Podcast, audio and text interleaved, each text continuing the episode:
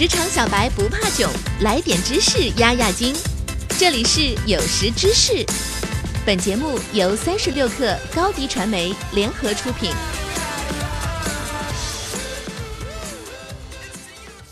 本文来自专栏《酒庄算法》，作者明杰孙。刚刚签了某家公司 offer，又忽然收到了另外一份看似更好的 offer，这是多么令人烦恼的一件事。今天我将告诉大家，当你面临此种困境时，妥善的处理办法。下面就来具体分析一下吧。首先，你应该权衡你的选择。如果你已经接受了一份 offer，却有另外一份更好的 offer 向你走过来时，你必须得认真权衡你的选择，不要总是心中抱着这山总比那山高的想法。既然你已经接受了第一份 offer，那么这份 offer 肯定有它好的地方。所以这时候你要做的不是马上抛弃你手中持有的那份 offer，去选择那份看似更好的 offer。而是将这两份 offer 的优点、缺点都列在一张表格上，然后来做个比较。可以通过比较这两个工作的假期时间、弹性工作时间、工作职责以及公司的管理风格等，从而更加清晰明确地得到你的回答。如果你已经对你拿到的第一份 offer 的公司口头甚至书面承诺过接受这份 offer，你可以坚持原来的选择，这是一个更有道德的决定。特别是当你在业界已经有了一定的声望时，道德将会成为你做决定的更重要的考虑因子。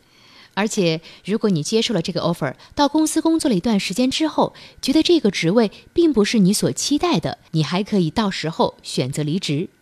虽然选择第一份 offer 是一个更有道德的决定，但这并不表明你不能去接受那份新的 offer。如果你比较后者，觉得这份新的 offer 的价值大于你放弃的第一份工作的风险，那么你可以考虑选择这份你认为更好的 offer。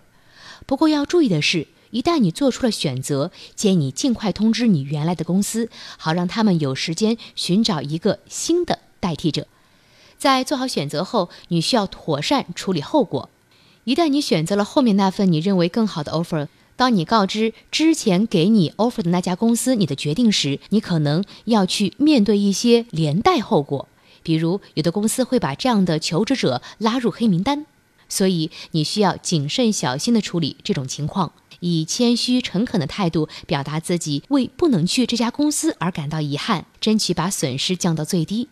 因为大多数时候老板的反应取决于你的做法。如果处理不当，之前给你 offer 的那家公司将你的这个做法告诉了其他公司，那么你很有可能就会落下一个坏名声。而且随着你的职场声望越来越高，毁约对你个人信誉的影响也会增大。面临两难抉择的你，无论做出什么选择，都是需要慎重考虑的。但今天所提到的思考方法，你一定不能忘记。首先，你应该权衡你的选择，既要考虑到 offer 本身的价值，也要顾及到你的声誉及职业生涯。当然，不论你做出哪种决定，